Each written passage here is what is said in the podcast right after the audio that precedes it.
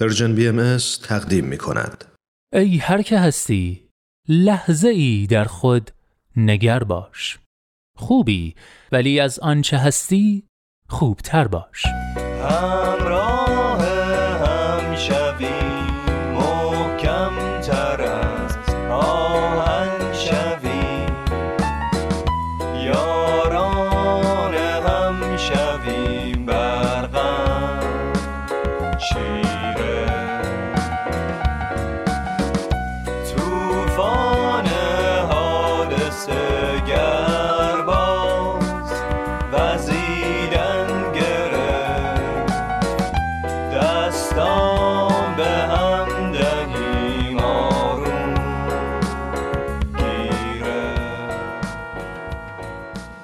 دوستان خوبم. سلام. سلام و درود به شما. شما جوانان امروز و دیروز که این پنجشنبه هم با مجله جوانان همراه شدید. من نوید توکلیم و امروز پنجشنبه نهم مرداد سال 1399 خورشیدی برابر با سیوم ژوئیه 2020 میلادی. ازتون دعوت می‌کنم 593 ومین شماره مجله رادیویی جوانان رو از رادیو پیام دوست گوش کنید. به مجله جوانان خوش اومدید.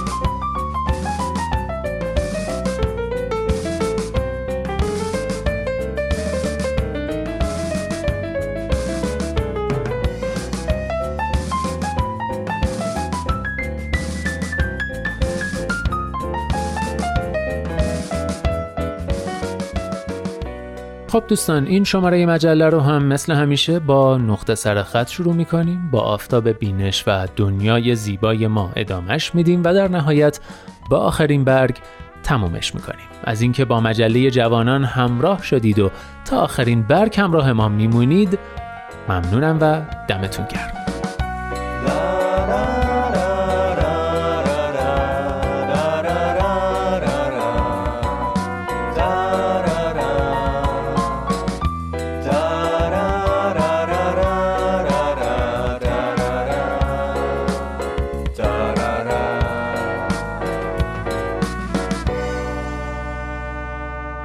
این مجله جوانانه. برنامه پنجشنبه های رادیو پیام دوست که هدفش چیزی نیست جز پیوند دلها آزادی اندیشه ها و آگاهی شنونده ها در راه رسیدن به این اهداف با نظرات و پیشنهادات و انتقادات ارزشمندتون ما رو همراهی کنید.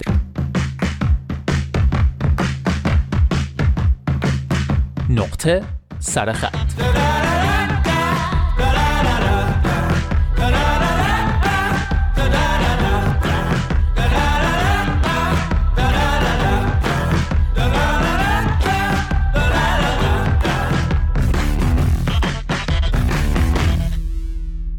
دوستان هفته پیش یادداشتی رو شروع کردیم با عنوان عشق در زندان. یادداشتی به قلم آیده حق طلب که در اون درباره رابطه نوپایی حرف می‌زنه که تو همون ماهای ابتدایی با زندانی شدن یکی از طرفین به خاطر فعالیت های مدنیش با رنج جدایی و دوری همراه میشه. رابطه ای که خانم حق طلب تصمیم می‌گیره به خاطرش پنج سال صبر کنه و حالا ادامه ماجرا با اندکی تصرف و تلخیص.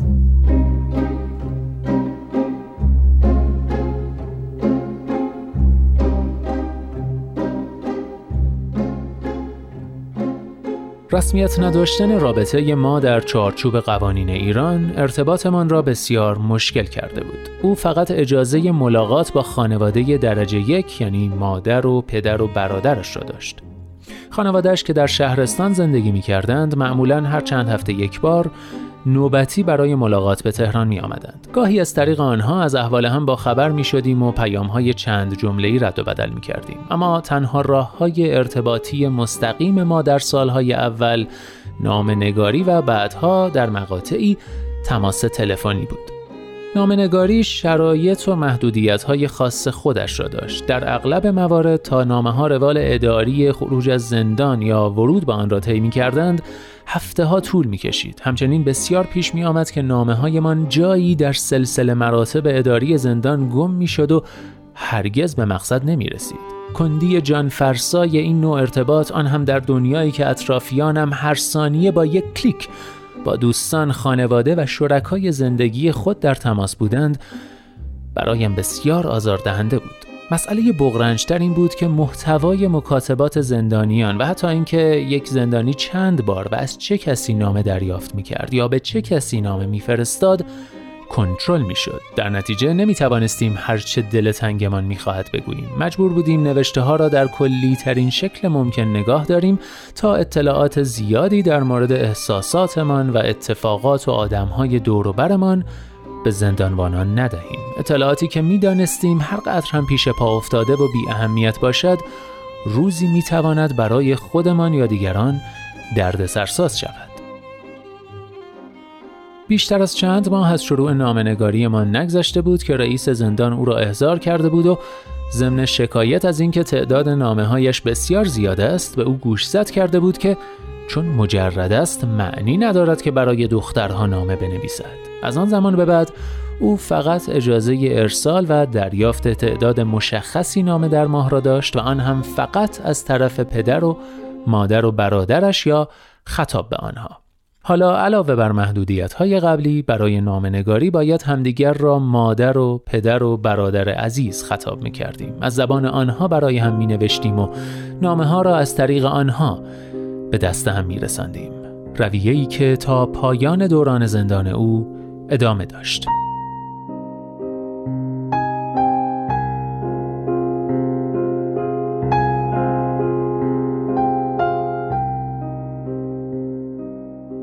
وضعیت تماس های تلفنی هم چندان بهتر نبود. اکثر دوران محکومیتش زندانیان سیاسی و عقیدتی بند او از دسترسی به تلفن محروم بودند. در مقاطعی که این امکان فراهم می‌شد، تماس ها نامنظم بود و کوتاه.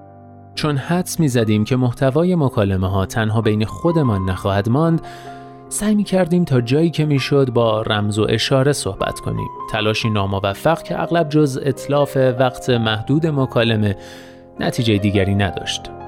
امکان قطع تماس در هر لحظه وجود داشت بنابراین باید سریع و به تلگرافی ترین شکل ممکن صحبت می کردیم. چند دقیقه که تماس برقرار بود احساس دونده ای در مسابقه دوی سرعت را داشتم دونده ای که البته هیچ وقت برنده نمی‌شد.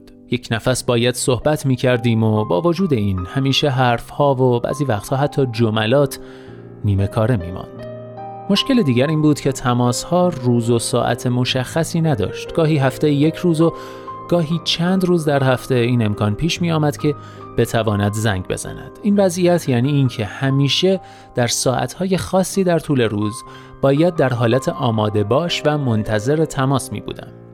گوشی موبایل دقیقه ای از چشمم دور نمی‌شد. اگر بیرون از خانه بودم باید مطمئن بودم که موبایلم به اندازه کافی شارژ دارد و صدایش به اندازه کافی بلند هست. فرقی نمی کرد که سر کار بودم یا سر کلاس، در بیمارستان بودم یا در حال خرید. بارها مجبور شده بودم با خجالت جلسه ای را برای جواب دادن تماس ترک کنم یا به بحانه های مختلف پیشنهاد دوستانم را برای طبیعتگردی و کوهنوردی در مناطقی که حدس می زدم موبایل آن تندهی خوبی ندارد رد کنم. از طرف دیگر امکان پیدا کردن گوشه ای امن و آرام که بتوان بدون نگرانی صحبت کرد همیشه برایم مهیا نبود بسیار پیش می آمد که موقع تماس در جمعی بودم و باید به گونه ای صحبت می کردم که حس کنجکاوی اطرافیان برانگیخته نشود حراس از دست دادن تماس های او همیشه همراه هم بود. به حدی که حتی وقتهایی که خانه بودم مدام موبایلم را چک می کردم و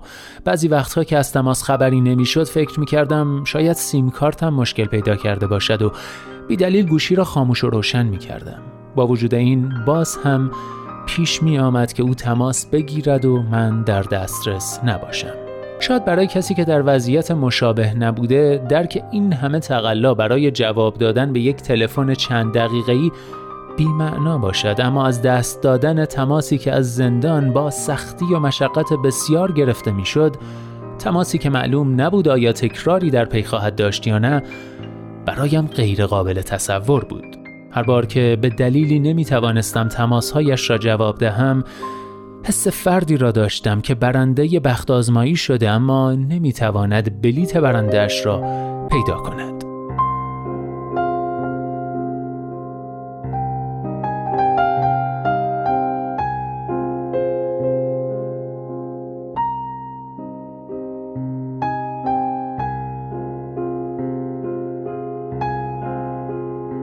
آینامه ها و تبصره های همیشه متغیر زندان امکان همین تماس های حداقلی از طریق نامه و تلفن را هم گاهی برای هفته ها یا ماه ها از ما می گرفت. این دوره های قطع ارتباط که طولانی ترینش برای ما یک دوره هشت ماه بود بعضی از سخت ترین روزهای آن چند سال را برای من رقم زد.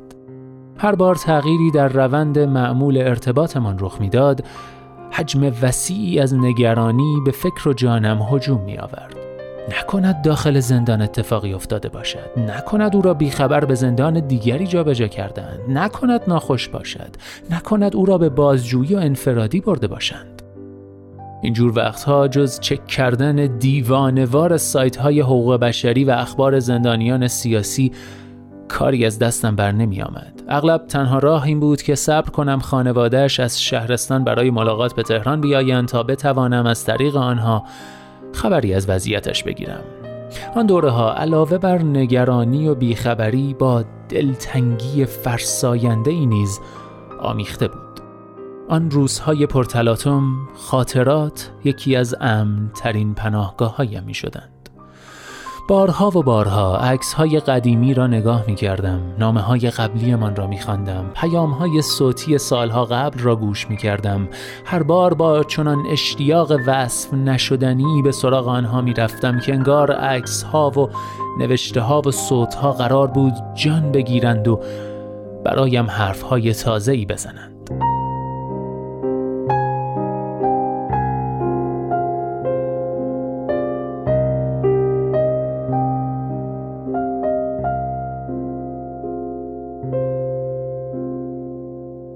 در میان تمام آن نگرانی ها و دلشوره ها در میان بیخبری ها و دلتنگی ها باید یادم میماند که زندگی عادی در جهانی که از قبل می شناختم و هر روز صبح در آن چشم باز می کردم همچنان ادامه دارد.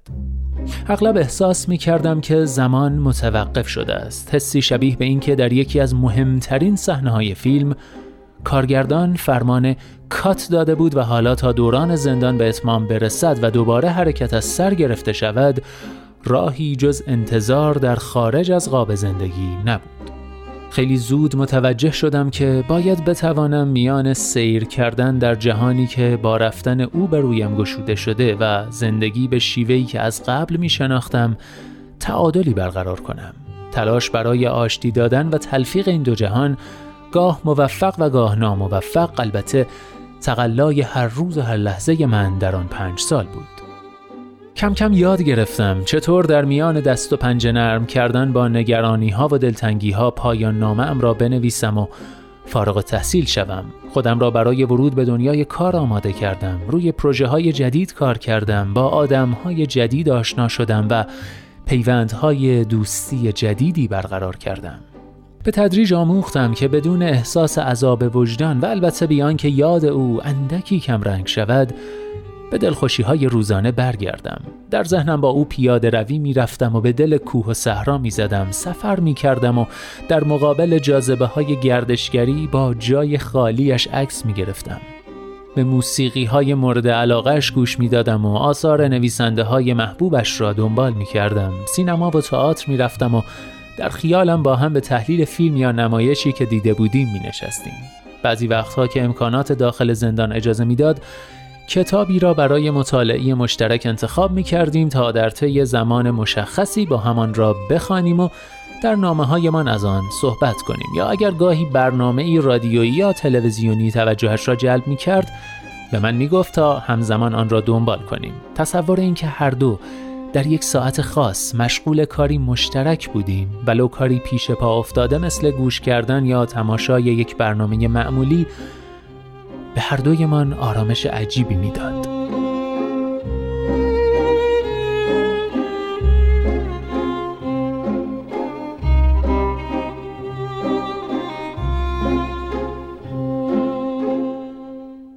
اغلب همه جا و همه وقت دفترچه همراه هم بود تا لحظاتی را که او از تجربهشان محروم بود برایش ثبت کنم. این نوشته ها هرچند به دست او نمی رسید اما به من اجازه می‌داد که بی سانسور هر آنچه را که دل تنگم می‌خواست بر زبان برانم.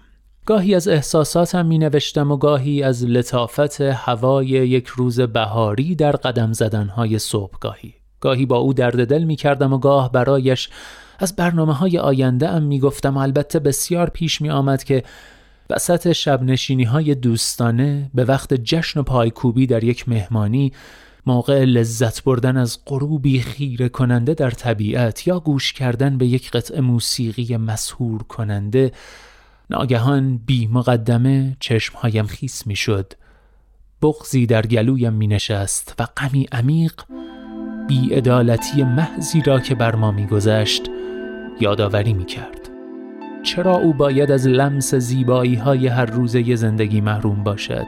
چرا باید تجربه این دلخوشی های کوچک مشترک از ما دریغ شود؟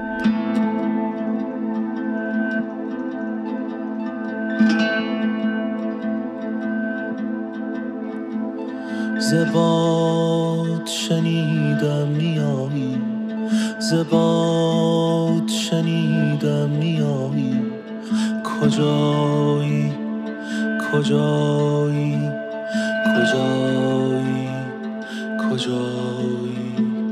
کجایی؟ زدشت شنیدم میایی زدشت شنیدم میایی کجایی؟ کجایی؟ کجایی؟ کجایی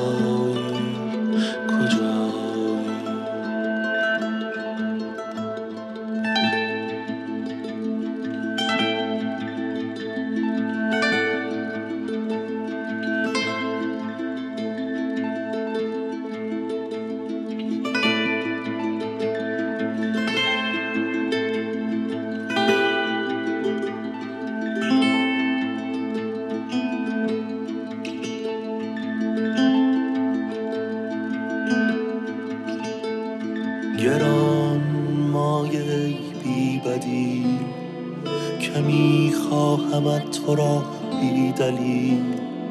به شاخ درختان آرزو. خیال تو را بستم دخیل. تا بیایی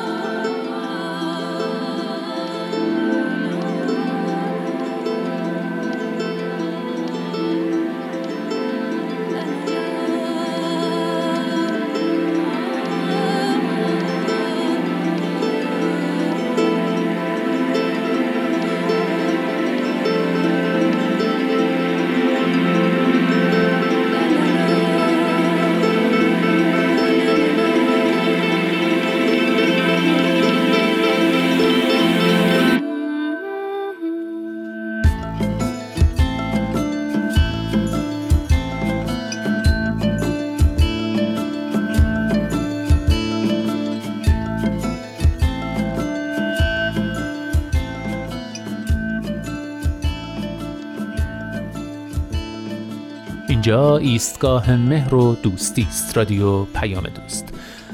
زباد شنیدم میایی. این عنوان آهنگیه که با صدای کاوه صالحی شنیدیم. البته ترانه و آهنگ و تنظیم و حتی نوازندگی سازهای مختلف این قطعه هم کار خود کاوه است.